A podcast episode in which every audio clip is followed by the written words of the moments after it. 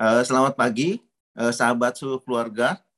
Uh, kita bertemu kembali dalam acara Kultur Parenting pagi edisi 22 Juli tahun 2022. Uh, hari ini hari Jumat dengan pembahasan social awareness yang akan dibawakan oleh Kak Yuli.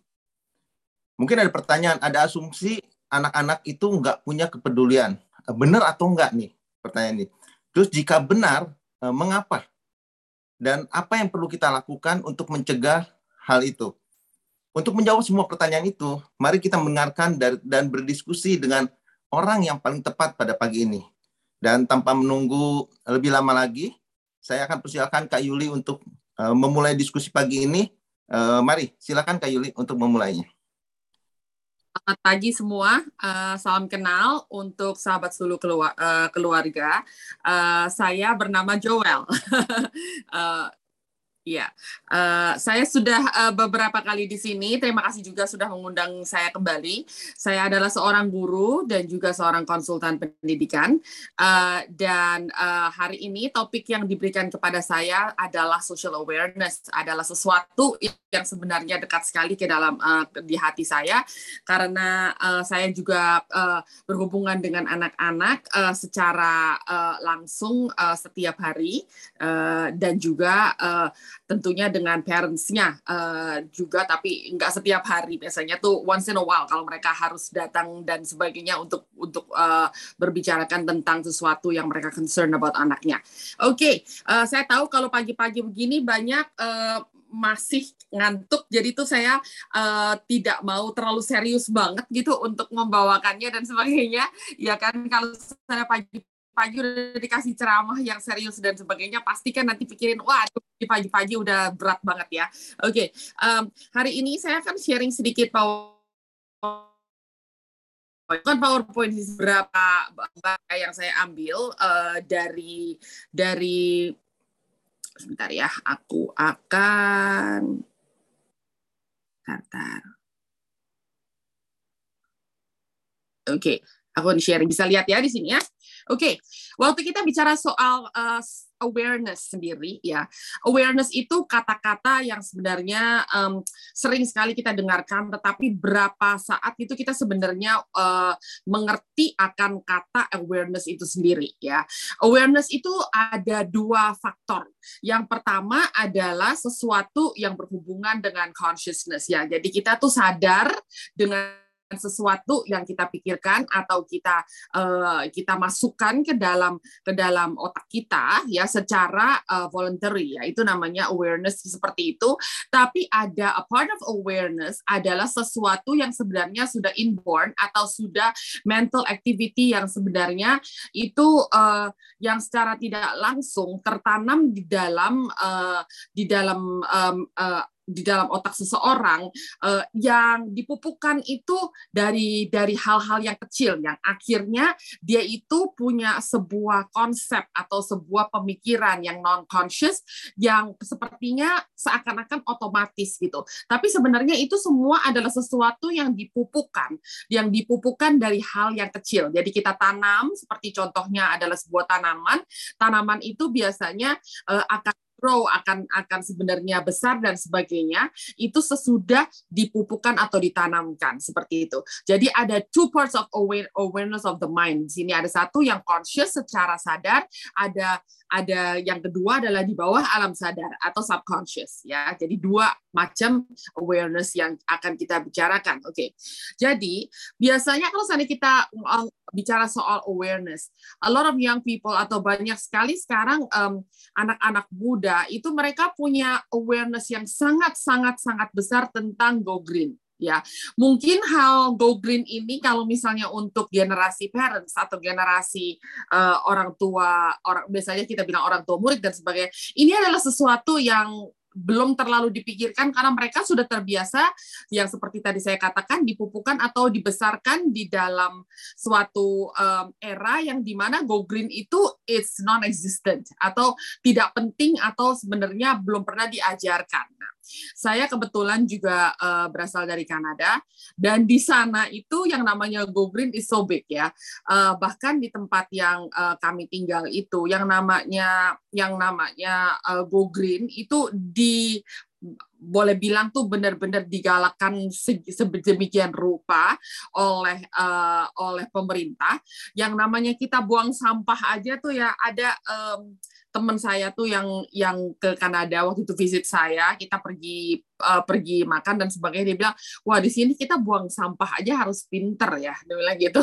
Karena kita harus lihat tongnya itu kan dibagi bermacam-macam tulisan ya. Jadi itu ada yang khusus untuk kompos gitu kan ada yang khusus untuk maksudnya uh, untuk makanan sisa.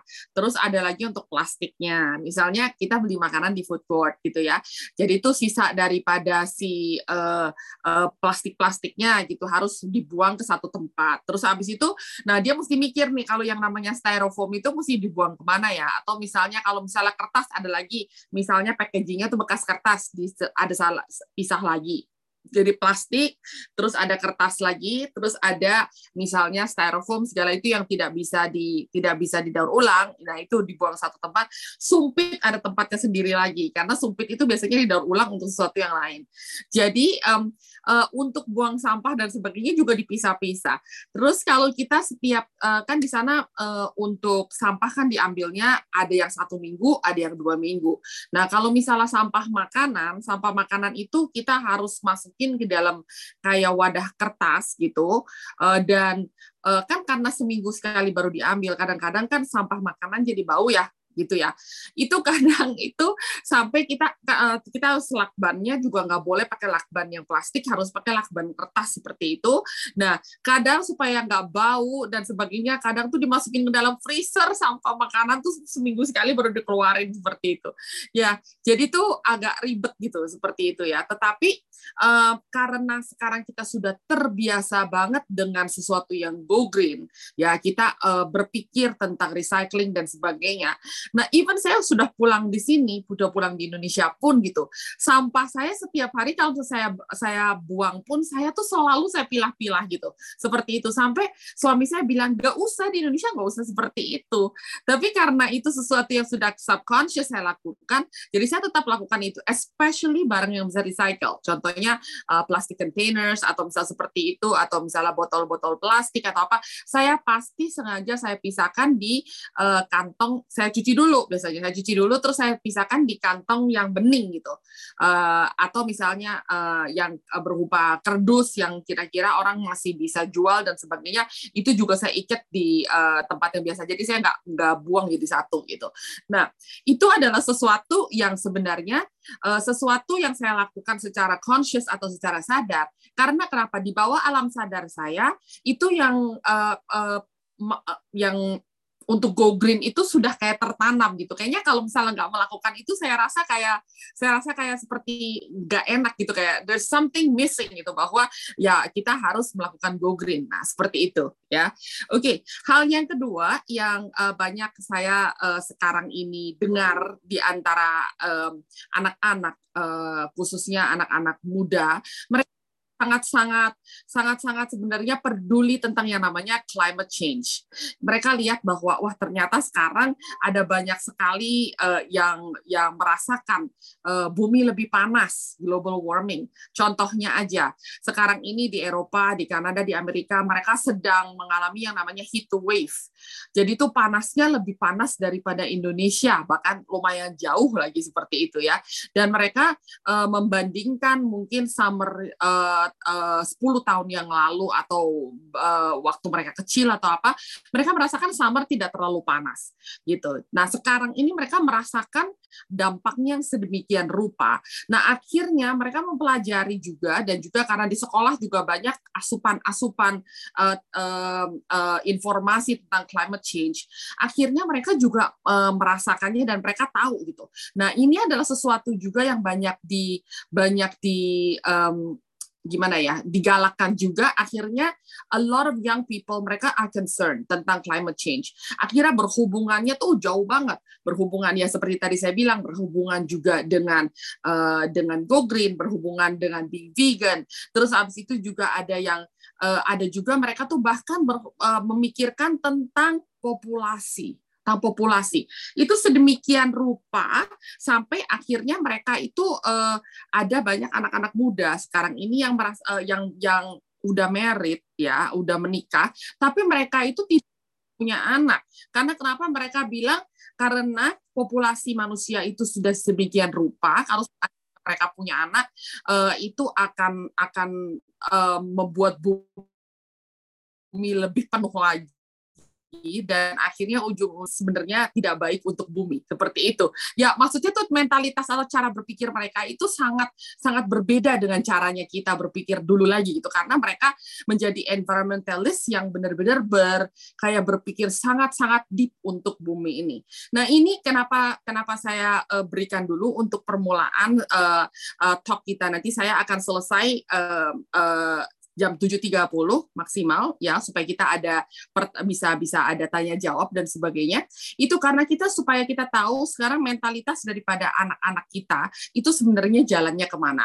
Supaya sebagai orang tua kita itu bisa jalan selaras dan akhirnya bisa ada sebuah kayak uh, yang maksudnya jangan sampai kita tuh ada ada ada pemikiran kok nggak nyambung ya seperti itu. Sepertinya kan sering kali kita dengan orang tua kita dulu juga kita sering kali merasakan seperti itu ya.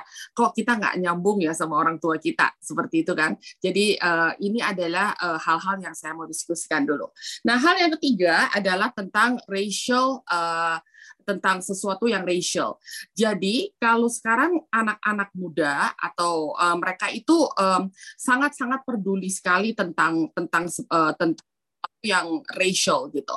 Mereka um, mereka tahu bahwa uh, ya bineka tunggal ika gitu ya seperti itu adalah sesuatu yang harus uh, dijalankan dengan baik gitu.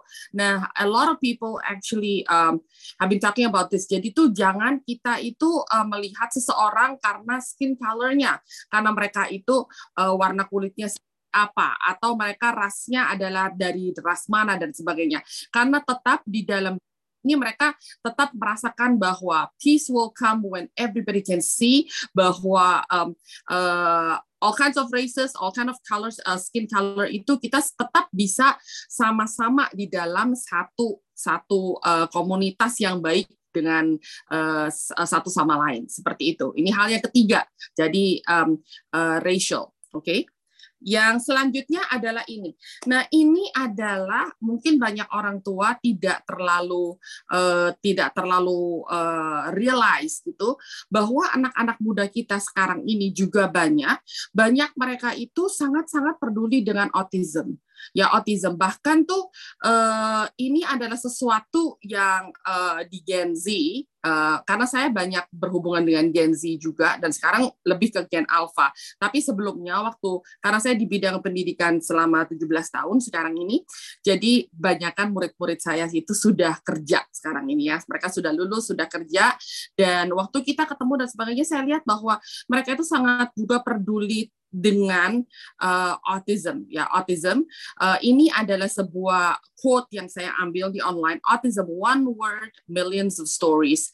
Jadi um, saya ingat sekali uh, kebetulan sekolah saya itu juga uh, menampung anak-anak yang berkebutuhan khusus. Dan saya ingat uh, perbedaannya antara waktu saya sekolah dan juga um, uh, dengan anak-anak kami yang uh, anak-anak saya sendiri waktu sekolah.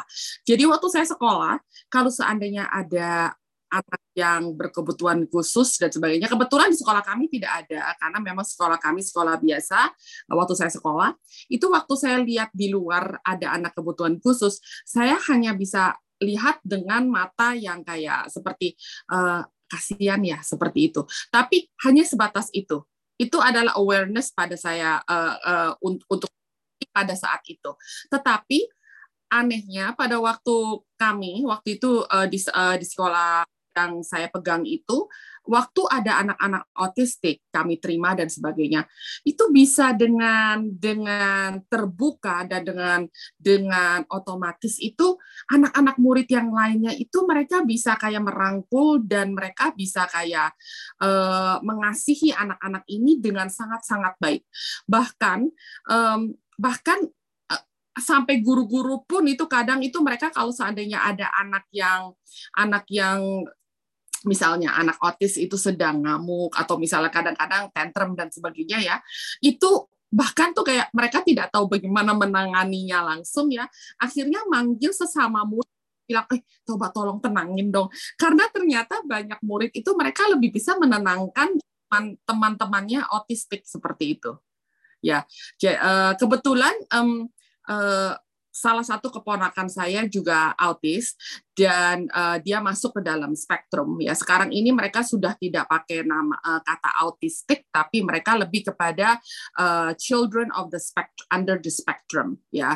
Dia juga masuk ke dalam spektrum. Jadi spektrumnya sekarang sudah tidak dibagi-bagi lagi untuk like um, untuk seperti mereka itu apakah mereka autistik atau mereka uh, mereka anak yang uh, hyperactive. Dulu kan masih dibagi-bagi ya terus juga masih ada misalnya anak yang um, uh, disleksia dan sebagainya. Sekarang sudah masuk ke sebuah spektrum aja. Jadi they are they are kids under the spectrum. Salah satu ponakan saya juga anak yang under the spectrum dan uh, dia masuk juga di sekolah sekolah biasa yang maksudnya uh, public school di Canada. Dan itu juga ternyata anak-anak yang um, yang not under the spectrum itu sangat-sangat merangkul dan itu membantu sekali untuk dia bisa uh, bisa uh, bergaul secara normal seperti itu ya oke okay. nah selanjutnya tadi saya ada sempat uh, sedikit tentang go vegan ya. Ini sebenarnya berhubungan sekali dengan tadi yang kita bilang bahwa uh, dengan global warming Terus kita juga ada bilang uh, uh, pertama awal-awal saya ada share sedikit yang ini ya climate change go green ya. Jadi sebenarnya go vegan itu adalah sebuah slogan yang banyak sekarang ini di uh, again dipegang dan digalakan juga oleh Eh, anak-anak uh, muda karena mereka merasa bahwa mereka itu punya compassion towards the maksudnya mereka itu uh, mengasihi bumi dan sedikit dan dan seisinya gitu. Jadi mereka itu go vegan itu selain daripada kalau kita pikirkan mungkin kesehatan demi kesehatan, tapi mereka itu lebih daripada itu. Jadi mereka bilang it's for compassion. Itu juga untuk non violence. Jadi untuk peace ya. Terus mereka juga sayang animals seperti itu for the planet. Nah, ini lebih kepada kepada Go Green juga berhubungan dengan Go Green dan for the people. For the people itu lebih mungkin kepada kesehatan juga ya. Uh, Nah, um, kayak contohnya ada seorang uh, teman saya di Kanada juga yang dia um, anaknya, dia anaknya ada lima, anaknya ada lima, uh, empat daripada anaknya vegan, benar-benar strict vegan, dan itu adalah pilihan hidup. Jadi untuk mereka itu vegan vegan being vegan itu uh, uh, bukan uh, kayak seperti sesuatu yang terpaksa misalnya. Kayak contohnya kalau saya sendiri sekarang ini uh, I try to be vegan uh, at least uh, dua hari di dalam satu minggu karena apa? Demi kesehatan sebenarnya. Karena kolesterol tinggi uh, ada darah tinggi juga dulu yang darah rendah sekarang darah tinggi dan sebagainya. Jadi saya mencoba untuk go vegan dua minggu sehari itu karena demi kesehatan. Tetapi uh, teman uh, teman saya punya anak-anak ini mereka tuh sudah menjadi vegan sejak mereka itu umur 15-14 tahun sebenarnya. Sampai sekarang anak-anaknya sudah mendekati umur 30 masih vegan dan mereka udah akan menjadi vegan for life gitu. Um, dan uh, waktu uh, saya tanya kepada teman-teman uh, teman saya itu saya bilang kok bisa ya anak-anak kamu semuanya vegan? Dia bilang ya ini gitu. Mereka itu ya love the animals, mau save the planet, bla bla bla bla. Dia, cerita nih. Jadi itu itu baru akhirnya well, makanya kenapa saya waktu ketemu banyak orang, oh I'm vegan, I'm vegan gitu. Termasuk anak saya sendiri aja tuh sampai waktu dia masuk high school, dia bilang, "Mom, is it okay if I I I become a vegan?" saya sampai kaget juga gitu. Maksudnya saya tahu anak saya suka sekali makan daging gitu seperti itu.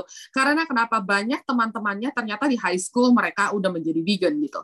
Nah, um, nah itu jadi tuh uh, mungkin di Indonesia masih belum terlalu bes, uh, banyak sekali ya. Tetapi uh, generasi yang ke depannya tuh akan banyak anak-anak uh, yang lebih lebih peduli uh, dan juga uh, seperti agak ngetren lah. Di sini sudah mulai sih, misalnya contohnya makanan makanan vegan itu sudah banyak uh, banyak dijual juga dan juga banyak popular among the yapis ya, uh, yang urban professionals yang sekarang bekerja dan sebagainya. Jadi itu akan saling influence dan sebagainya. Nah selanjutnya adalah ini. Ini adalah sebuah uh, sebuah uh, slogan yang banyak sekali dipakai uh, karena kenapa? Bahwa sekarang ini uh, LGBTQ+ ini adalah sesuatu yang uh, menjadi uh, like us kayak voice ya untuk di antara di antara all society. Uh, mungkin di Indonesia ini masih belum terlihat sangat jelas, tapi kalau seandainya kita lihat di dalam film-film yang yang dibuat oleh uh, Hollywood dan sebagainya, bahkan Disney movie sekarang ini Disney ya yang di, diproduksi oleh Disney sendiri ini sudah masuk semua uh, tentang LGBTQ+, yang di mana sampai um, uh, waktu saya saya kebetulan ngajar uh, sekolah minggu di gereja itu anak-anak bisa nanya sesuatu yang seperti ini. Mereka bilang begini kenapa uh, gereja itu uh, tidak bisa uh, kayak seperti ke kenapa gereja itu toiletnya cuma dua? Dia bilang begitu Maksudnya saya bilang itu maksudnya toiletnya cuma for women and for men. Nah karena di Kanada itu kan rata-rata toilet itu sekarang ini sudah bukan uh, dua uh, dua ini ya dua satu gender ya satu untuk women for men tapi selalu ada tiga sekarang ini. Yang ketiga adalah untuk all genders. Jadi gender apa pun bisa masuk ke sana gitu ya. Jadi tuh ada anak sekolah minggu yang nanya kenapa di gereja tuh uh, hanya ada dua toilet. Is it because kita itu tidak menerima uh, you know uh, orang of uh, different gender seperti itu ya. Dan um, uh, waktu saya ditanyakan seperti itu saya akhirnya pulang ada sempat diskusi juga sama anak-anak saya. Anak-anak saya bilang katanya, "Mom, waktu oh ini anak saya yang pertama ya. Waktu dia di high school satu hari dia pulang dia bilang, "Mom, guess how many genders are there?" Jadi waktu saya hitung-hitung saya pikir oke, okay, kira-kira ada 10 saya bilang begitu ya. Dia bilang no way katanya. Di sekolah diajarkan genders itu pada saat itu ya, tahun 2015 ya dia ke Kanada 2015 ke Kanada pada saat itu dia bilang katanya genders di, diajarkan di sekolah ada 120 macam genders 120 macam genders dia bilang begitu saya bilang what? Terus akhirnya ya saya did a bit of research and then I was like, aku benar-benar surprise sekali tentang hal itu. Tapi yang anehnya, two years later, waktu anak saya yang kedua masuk ke high school, uh, pada saat itu di sana, dia juga nanyakan kepada saya tentang, do you know how many genders are there? Saya bilang 120 according to your sister, saya bilang gitu. Uh, karena kakaknya waktu itu pernah bilang kepada saya ada 120 genders, ternyata anak saya bilang, no, according to my teacher is 210 right now. Saya bilang, what? Di dalam uh, dua tahun ternyata uh, gen, uh, apa gender tuh berkembang menjadi 200 sekian genders which is like untuk mereka ini adalah sesuatu yang memang karena ini asupan di sekolah dan sebagainya akhirnya mereka menerima ini dengan sangat kayak seperti tangan terbuka dan sebagainya seperti itu. Sementara kalau misalnya in the older generation kan ini adalah sesuatu yang masih tabu ya. Jadi ini adalah sebu sesuatu yang uh, kita uh, mesti tahu generasi sekarang ini apa yang mereka bicarakan dan apa yang mereka uh, ta, uh, mereka mereka anut dan sebagainya. Oke, okay? yang hal yang terakhir, oh ya ini adalah hal terakhir sebenarnya. Oke, okay, jadi um, tadi dengan beberapa uh, saya balik lagi ke um, yang pertama tentang awareness. Ya, jadi um, tentang awareness ini seperti tadi saya katakan ada dua sisi ya. Yang sisi yang pertama adalah sisi yang saya um, ya ini saya circle adalah consciousness. Ini adalah secara sadar. Secara sadar mereka itu ada ya kan. Tetapi yang kedua adalah non conscious adalah sesuatu yang ditanamkan. Ya di sini di bawah alam sadar. Karena mereka ditanamkan hal-hal tertentu akhirnya di bawah alam sadar mereka mereka mempunyai uh, kayak seperti awareness seperti itu dan sebagainya.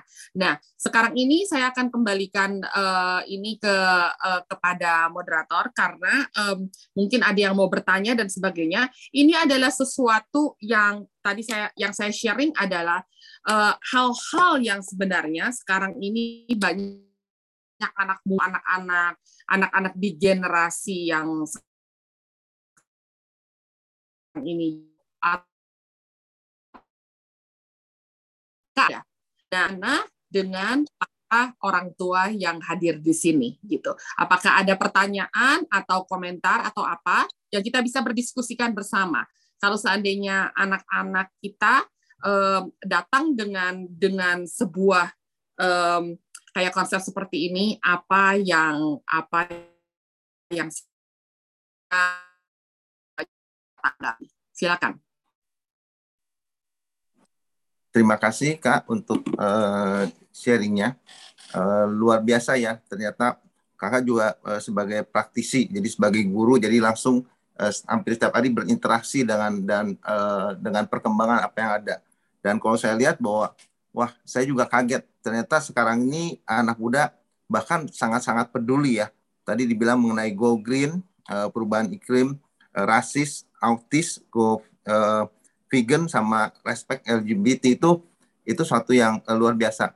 Nah mungkin ada dari kakak-kakak yang lain yang ingin menanyakan, mungkin ada yang terjadi dengan dengan hubungan dengan dengan anak-anaknya. Ini kebetulan ada ahlinya yang bisa untuk merespon tentang hal itu semua. Silakan jika ada pertanyaan bisa hand atau langsung membuka open mic-nya dan dan apa bertanya.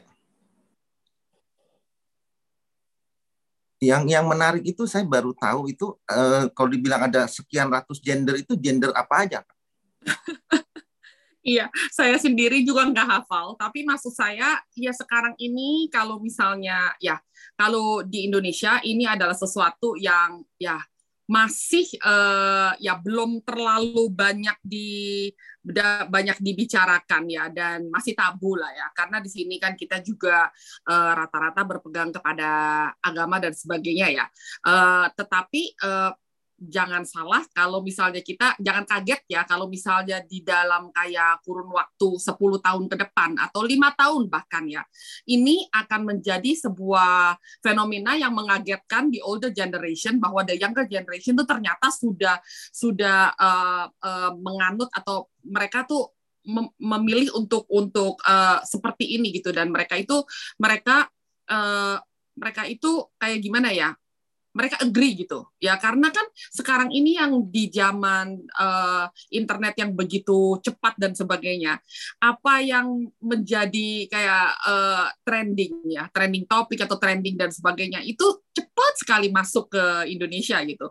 Nah saya akan bacakan contohnya ini ya gender ya. Oke sebentar ya. Tentang gender. Aku sendiri nggak hafal karena waktu itu jujur itu aja buat saya uh, adalah sebuah hal yang sangat-sangat mengagetkan sih waktu itu.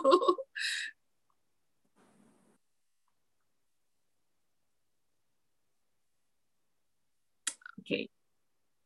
Jadi ini contohnya ya. Hmm. Contohnya ini ada different types of gender. Itu ada yang namanya uh, tunggu sebentar. Jadi sekarang ada beberapa ini aja, ada beberapa film ya. Jadi tuh um, ada orang sekarang ini kan kalau kalau bahasa Inggris kan kalau yang laki-laki kan dipanggil he, kalau yang perempuan kan she, ya kan. Jadi uh, ada sekarang ini uh, uh, orang-orang yang tidak mau dipanggil he or she. Jadi mereka bilang no. Uh, uh, dia bilang katanya misalnya nama, namanya misalnya Harry gitu seperti itu ya Harry is a he gitu. No, Harry is a they. Jadi membingungkan kan? Jadi itu kalau misalnya karena dia tidak mau dibilang he or she. Karena dia misalnya Harry is mestinya he gitu kan. Kalau sebenarnya oke, okay, is he coming to uh, to my, uh, to the house later to pick you up misal seperti itu. Dia datang ya nanti ya. Kita pakai kata he kan. Kalau Indonesia kan gampang dia gitu kan. Nah, bilang no mom, it's not a he. Uh, he, he uh, apa Harry is not a he, but Harry is a they. Jadi itu maksudnya itu aja sangat membingungkan. Secara grammar kan kalau they itu kan mestinya uh, uh, kata yang untuk lebih dari satu orang ya. Tapi they itu uh, sebenarnya adalah sebuah kayak uh, uh, julukan sekarang untuk orang yang tidak mau disebut he or she. Gitu. Aneh sekali ya, Mang. Wah, menarik ya. Iya.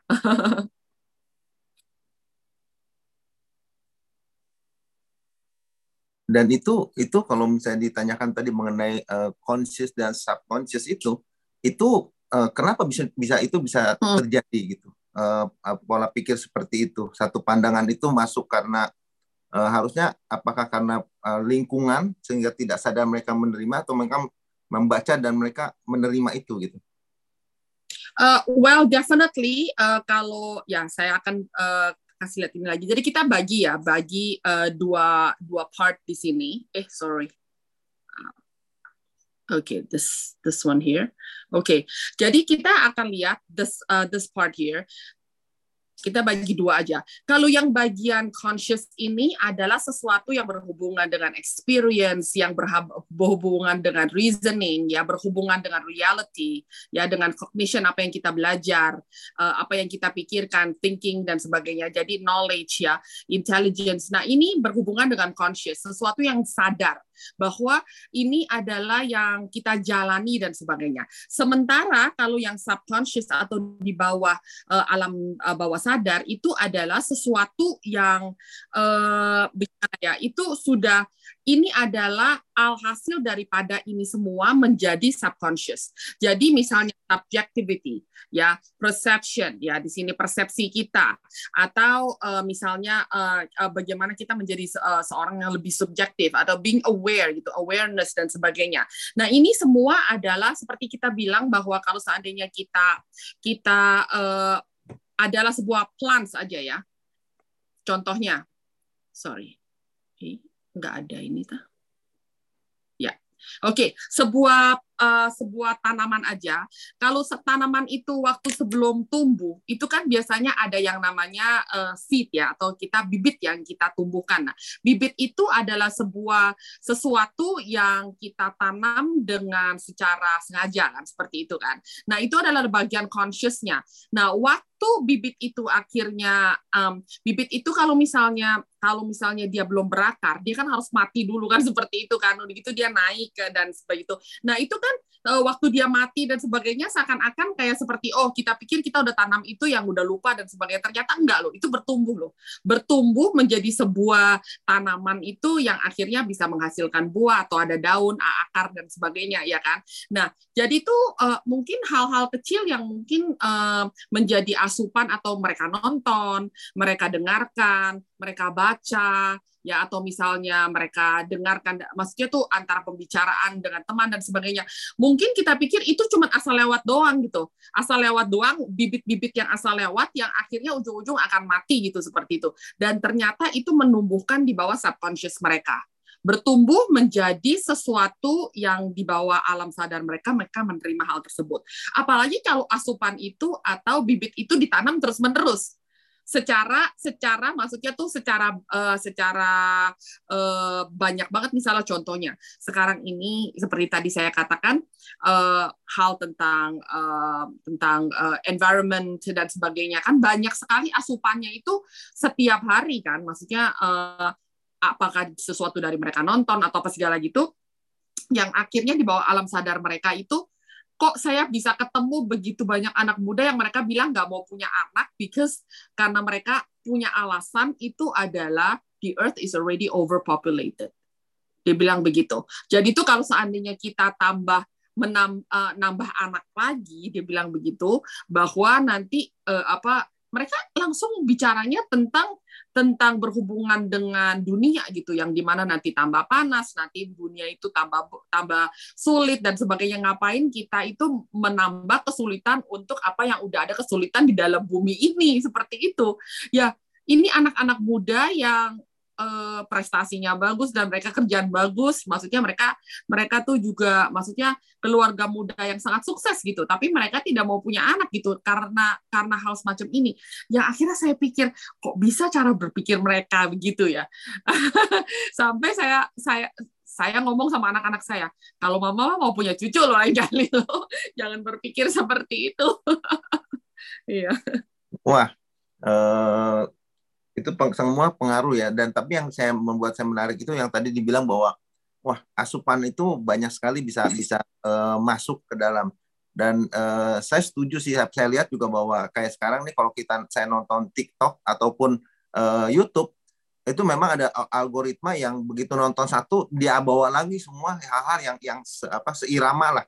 Dan itu membuat wah dan itu otomatis dengan terus-terusan ya itu masuk masuk terus dan membuat uh, satu keyakinan uh, persepsi sendiri ya itu hmm. itu uh, tergantung positif dan negatif ya itu wah itu benar mungkin ada kakak-kakak lain yang mau bertanya ya. dari tadi saya juga mau menjawab dikit sebentar tentang yang tadi gender ya. Ini kasih contoh aja gender apa aja. Di sini ada tulis namanya a gender. A gender itu someone doesn't identify with ideal experience. Jadi orang yang uh, a gender itu adalah seseorang yang masih mencari sebenarnya gender dia apa.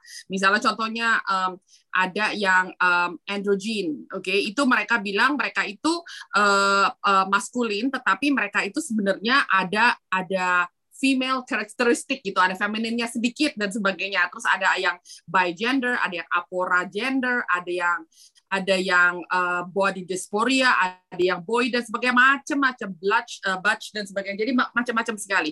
Yang yang kita itu mungkin nggak pernah dengar dan kita pikir ada ya seperti itu. Saya terus terang saya sendiri juga masih kayak terkaget-kaget sih waktu saya mendengarkan hal itu. Ya silakan Kak Lovely. Ya kak, sorry aku nggak buka kamera ya. Uh, dulu aku itu berpendapat bahwa anak-anak yang memang berada di persekolahan yang yang uh, internasional lah ya, uh, mereka punya wawasan yang cukup luas untuk berkata bahwa mereka peduli gitu ya dengan apa yang uh, uh, Kak, apa Kak Joel sampaikan tadi kan, go green lah, vegan and all that jazz gitu kan. Nah beberapa bulan yang lalu tuh ngobrol dengan anak yang uh, lulusan bukan lulusan ya dia masih sekolah di sekolah internasional gitu. Dan waktu itu tuh uh, sederhana sekali sebetulnya. Dia memberi saya satu minuman kemasan gitu kan ya uh, yang uh, berbentuk uh, apa tuh namanya um, gelas gitu. Nah saya itu mengatakan sebetulnya saya keberatan minum dari gelas. Bukan karena apa? Karena ada uh, straw ya sedotan itu yang sangat tebal gitu kan sehingga kalau itu dipakai saya rasa itu akan sangat uh, sangat merusak bumi kita gitu kan karena tebel banget gitu. Setara straw yang tipis saja kita udah nggak pakai gitu kan. Nah jawaban dia itu sangat mengejutkan buat saya. Dia bilang well uh, maaf ya kak but I don't care. Terus terang aku shock dia ngomong kayak gitu hmm. ya how come gitu. Jadi kan uh, percayaanku apa ya yang menjadi faktor gitu? Sehingga anak ini karena Kak Joel menceritakan anak-anak yang mungkin serupa dengan mereka gitu ya. Uh, sama dengan anak ini latar belakangnya mirip-mirip. Dan Kak Joel menceritakan sesuatu yang sangat positif. Mereka tuh very much aware gitu kan. Go green lah segala hmm. macam. Itu yang saya pikir. Tapi waktu saya ketemu anak ini saya shock ya. Terus terang saya shock. Selama beberapa detik saya nggak bisa ngomong karena jawabannya straightforward. Uh, sorry, but I don't care. Gitu. Jadi apa menurut Kak Joel uh, apa ya uh, penyebab sehingga ada perbedaan seperti ini? Ini langit bumi loh. Ya, ya, ya. Ya, ya, ya. Oke, okay, so bagus sekali pertanyaannya. So actually gini, ada two ends of the spectrum ya in every part gitu. Uh, kalau seandainya, mungkin ini karena, like I said, kalau seandainya di Indonesia ini kan masih masih hal-hal yang seperti tadi saya katakan itu it's not that big yet ya. Belum belum nih belum. Tapi saya percaya nanti semuanya akan menuju ke sana sebenarnya. Tetapi uh, uh, tetapi memang um, seperti tadi saya katakan sesuatu yang ditanamkan secara terus-menerus atau misalnya mereka asupannya itu masuk dan sebagainya itu mereka akan ujung-ujung kan uh, akan grow ya kan. Nah, tapi kalau seandainya sesuatu yang dimasukkan secara insidentil aja sekali-kali dikatakan dan sebagainya untuk mereka tidak akan bisa nancep gitu, tidak akan bisa kayak masuk seperti itu. Nah, mungkin kalau seandainya anak itu karena memang di Indonesia juga ya, mereka kan mungkin tidak terlalu banyak yang uh, bicara soal soal itu. Jadi ya memang kalau misalnya namanya uh, apa the wording I don't care atau misalnya who cares gitu seperti itu. Nah, itu aja sebenarnya adalah sebuah kayak kebiasaan yang yang udah menjadi sebuah asupan asu, asupan dari apa yang mereka nonton gitu loh. Bayangin aja zaman kita mana berani kita ngomong sama orang dewasa seperti itu. Maksudnya sampai sekarang pun gitu saya pikir ya kayak uh, kita kan diajarkan dari sejak kecil tuh terhadap orang yang lebih tua. Walaupun sekarang kita pun kita juga sudah sudah dewasa gitu dan sebagainya udah udah maksudnya udah lanjut usia juga kayak saya gitu ya seperti itu. Tapi maksudnya tetap aja untuk orang yang lebih dewasa, katakan kita aja tuh ada kesantunan tertentu yang harus kita kita lakukan dan kita pegang seperti itu karena itu adalah apa yang kita ajar diajarkan kan seperti itu. Nah, untuk anak generasi ke bawah itu ini adalah sesuatu yang kayak sesuatu yang uh, tidak terlalu uh, penting untuk mereka. Maka kata yang kata misalnya I don't care, who cares atau apa seperti itu, itu terhadap orang dewasa untuk mereka itu tidak tidak maksudnya bukan sesuatu yang tidak sopan gitu loh. Malah untuk mereka adalah ngomong seperti itu is like cool. Atau misalnya this is the way we talk. Atau misalnya uh, apa kita memang memang mau seperti ini dan sebagainya. Seperti itulah. Jadi menurut saya adalah um, uh, itu aja adalah sebuah uh, gambaran atau sebuah pancaran daripada uh, you know uh, apa yang mereka nonton, apa yang mereka dengar, apa yang mereka biasa biasa asupan-asupan uh, uh, itu akhirnya menjadi sesuatu yang yang uh, subconsciously uh, menjadi mereka punya mereka punya cara sikap mereka seperti itu. Ya, kembali lagi tadi kepada ini pertanyaannya kenapa anak ini bisa bisa tidak like seakan-akan uh, tidak tidak mau uh, uh, mikir lah tentang hal itu karena memang di sini memang di Indonesia belum terlalu digalakan. Tapi like I said, don't be surprised kalau in uh, kurun waktu dalam kurun waktu beberapa tahun ke depan ini ini akan menjadi sebuah fenomena yang akhir akhirnya menjadi uh, di antara anak-anak yang lebih muda itu oh oke okay, they actually care about uh, you know uh, tentang tentang hal bumi atau misalnya recycling atau go vegan dan sebagainya itu itu akan lebih lebih kelihatan mereka itu kayak penganut yang lebih setia atau lebih bisa menerima dibanding generasi yang older. Ya kalau kita kan udah rata-rata kan sini memang orang tua ya. Jadi itu orang tua as in parents ya. Parents dan waktu kita mendapatkan hal semacam itu kan itu informasi yang masih kita harus cerna. Kita juga harus memilah-milah apakah this is for me, this is not for me kayak gini seperti itu kan. Kayak oh, ini apakah ini make sense for me atau enggak dan sebagainya. Kalau untuk mereka asupan-asupan ini mereka itu menerima dengan sangat baik sekali. Seperti itu. Ya, itu uh, sesuatu yang yang baru ya. Nah, mungkin uh, ada yang mau sharing lagi atau mau bertanya atau mungkin begini, misalnya uh, kita kan lihat bahwa itu uh, memang kepedulian mereka ada ada, ada kalau saya lihat banyak yang positif kan kayak go green lah, go, go vegan. Tapi mengenai misalnya LGBT ini, anggaplah uh, kita merasa ini sesuatu yang uh, kurang baik gitu. Apa yang harus kita lakukan untuk untuk memprotek mereka anak-anak kita ini? Uh, very good question. Jadi begini, kalau soal LGBTQ uh, ini, uh, tentunya uh, ini adalah sebuah uh, gimana ya topik yang sangat-sangat kompleks. Hmm. Mungkin kita harus bicarakan lagi lain waktu. Tetapi yang pertama hmm. adalah yang satu hal yang saya harus uh, kedepankan adalah jangan langsung kita uh, berikan sesuatu yang judgmental gitu. Itu yang penting gitu. Jadi itu kalau seandainya kita belum apa-apa udah uh, sesuatu yang judgmental nanti ujung-ujung mereka akan akan tutup kayak benar-benar kayak tutup pagar gitu loh. Tutup pagar untuk tidak mau bicarakan atau mereka langsung kayak seperti uh, mengambil kesimpulan bahwa kita itu very close minded atau judgmental atau tidak punya kasih bahkan seperti itu atau spreading hatred misalnya seperti itu. Jadi banyak hal yang yang mereka itu langsung uh, mereka itu jadi uh, membuat asumsi sendiri gitu nggak punya kasih tidak mau saling menerima dan sebagainya macam-macam dan seperti itu jadi itu uh, ada caranya yang di mana kita itu uh, mengasihi dengan cara dengan cara yang maksudnya tuh uh, maksudnya kita mau gimana ya uh, saya katakan maksudnya tuh kita mau memberikan opini itu dengan secara yang tidak judgmental. Nah itu sih menurut saya mungkin itu di lain waktu mungkin bisa bahas karena itu panjang sih sebenarnya kalau kalau kalau tentang gender dan tentang hal itu ya. Dan juga it's a sensitive issue juga.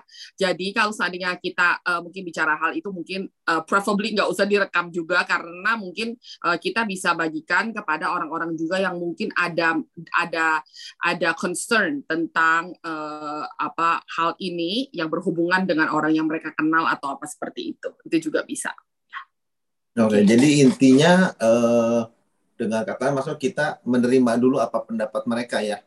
Itu untuk untuk itunya. Uh, bukan menerima tapi lebih kepada mendengarkan ya. Oh, mendengarkan. Mendengarkan uh, dengan tidak memberikan sebuah attitude yang judgmental.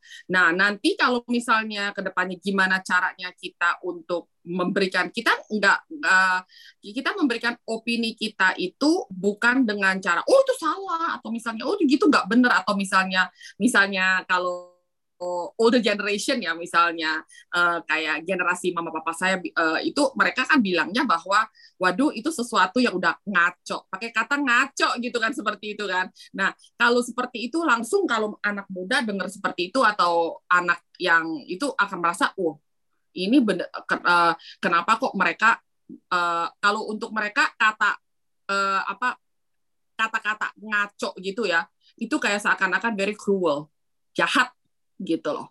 Seperti itu. Ya silakan kalau Lovely ada nyalain mic. Iya, Mbak tadi mau bilang berarti masih perlu private session ya.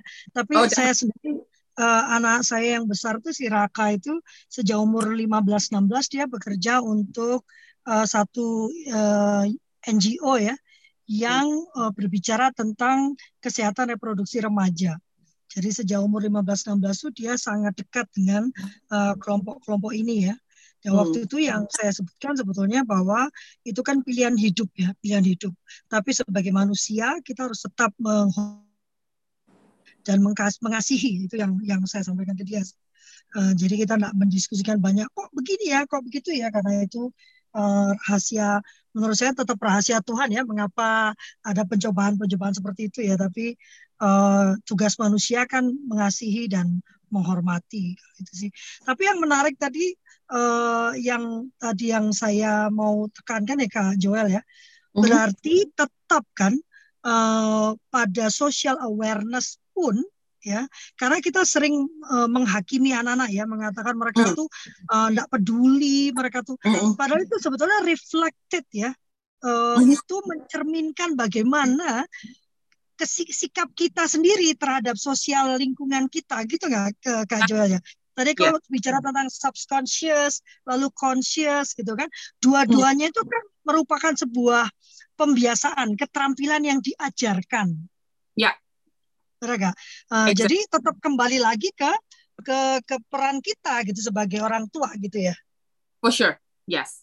Ya. Yeah tentunya juga ya seperti saya bilang asupan yang mereka dapatkan ya itu kan sebenarnya dari berbagai uh, berbagai uh, macam arah ya. Jadi itu ada dari orang tua, ada dari sekolah, ada dari media ya dan sebagainya. Jadi itu itu sebenarnya yang membuat mereka ber, tumbuh dan berakar di dalam uh, maksudnya uh, become who they are. Jadi misalnya contohnya tadi ada anak yang bilang I don't care seperti itu, ya mungkin dia sendiri mungkin secara secara pendidikan atau secara itu mereka mungkin uh, diajarkan seperti itu tentang go green dan sebagainya. Tapi di rumah dia lihat bahwa bahwa uh, orang tua tidak menjalankan itu dan they don't care dan sebagainya seperti itu jadi ya akhirnya dia bisa mempunyai uh, mempunyai sebuah um, uh, pemikiran seperti itu. Nah, karena saya di rumah juga terbiasa dengan yang yang yang saya pilah-pilah itu seperti saya bilang sampah saya bagi-bagi seperti itu. Itu kalau seandainya suami saya buang sampahnya itu misalnya kayak sesuatu gitu yang bisa recycle gitu ya. Uh, plastik kayak contohnya gampang ya uh, plastik containers atau apa ya. Kita makan kan di sini kan semua masih pakai plastik containers kan udah nggak jarang pakai styrofoam pakai plastik containers. Itu kalau dia buang di sampah anak saya bisa ngoceh dia bilang dad ini bisa di recycle dad dia bilang gitu dia tuh dadinya bilang ini di Indonesia gak usah seperti itu dia bilang no katanya ini orang tetap bisa buat, maksudnya bisa ambil daripada tukang sampah itu harus pilih-pilih plastiknya. Kenapa sih enggak kita cuciin aja kita taruh di di, di plastik seperti mamah biasa seperti itu supaya mereka itu dapat sesuatu plastik itu yang udah bersih.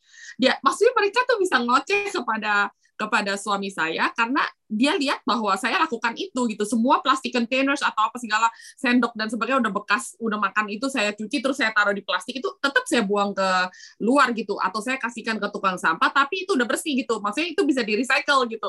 Ya ya mereka bisa ngoceh gitu karena mereka lihat apa yang kita lakukan biasakan seperti itu. Ya oke. Okay. uh, Kak Hasiti udah apa open kamera mau ada yang mau ditanyakan kak? Malah ditutup.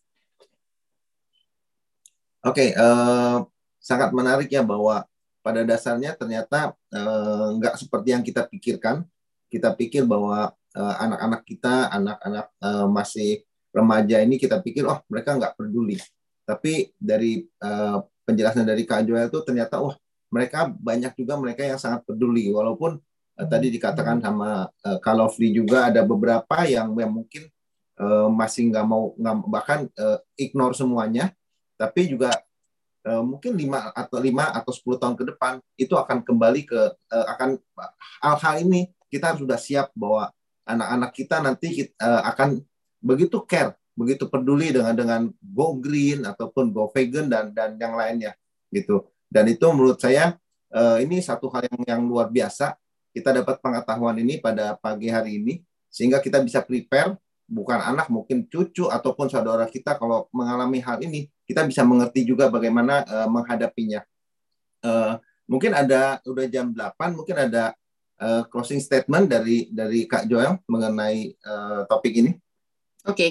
um, closing statement saya pada hari ini adalah Uh, kita hari ini memang bicara soal social awareness. Mungkin hari ini tidak biasanya saya kalau misalnya bawa sesi parentingnya cukup banyak yang bertanya ya.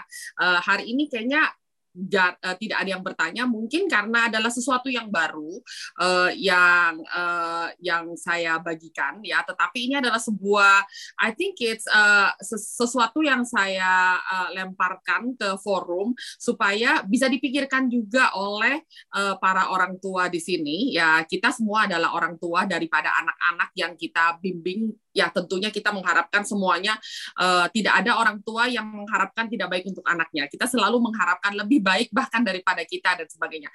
Dengan kita mengerti cara mereka berpikir, mentalitas mereka dan juga apa yang mereka uh, mereka care ya atau mereka tuh peduli dan sebagainya, itu sebenarnya akan membuat komunikasi antara generasi yang berbeda itu menjadi lebih baik dan juga bisa lebih searah gitu. Kadangkala yang seperti apa yang terjadi di dalam kita dengan orang tua kita itu kita banyak yang kita merasa nggak nyambungnya itu karena ya itu karena pemikiran yang berbeda itu tidak diselaraskan. Tetapi kalau seandainya uh, ke depannya itu kita bisa lebih mengerti apa yang mereka pikirkan, mereka concern, mereka care dan sebagainya. Saya rasa komunikasi akan lebih baik di dalam semua hal. Jadi bukan hanya hal-hal yang tadi saya sudah masukkan, tetapi kepada di dalam semua hal itu akhirnya ujung-ujung kita bisa lebih komunikasi dengan baik. Itu adalah sebenarnya main point daripada daripada kita uh, mengapa kita harus mengerti apa yang mereka pikirkan. Itu saja.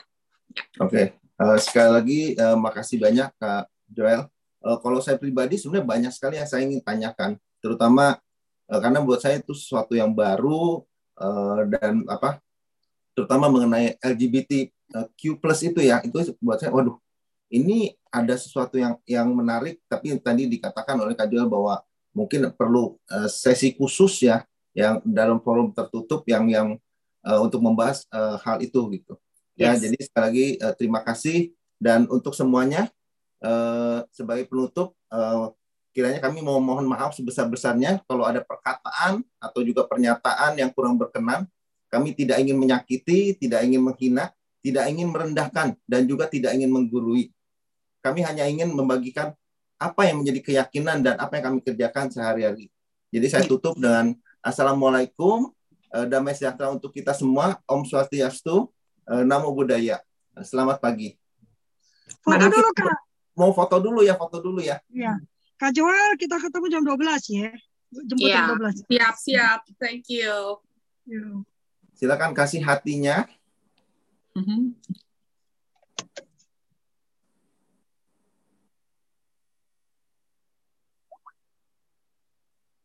Sudah ya. Thank you, Kak Deli. Terima kasih. Terima kasih semua. Ya. Terima Sampai kasih ketemu. kepada Pak Dani, Gara-gara hari ini aku jadi banyak ide nih kalau kita ngobrol nanti. Oke. Oke, bye. Bye. You.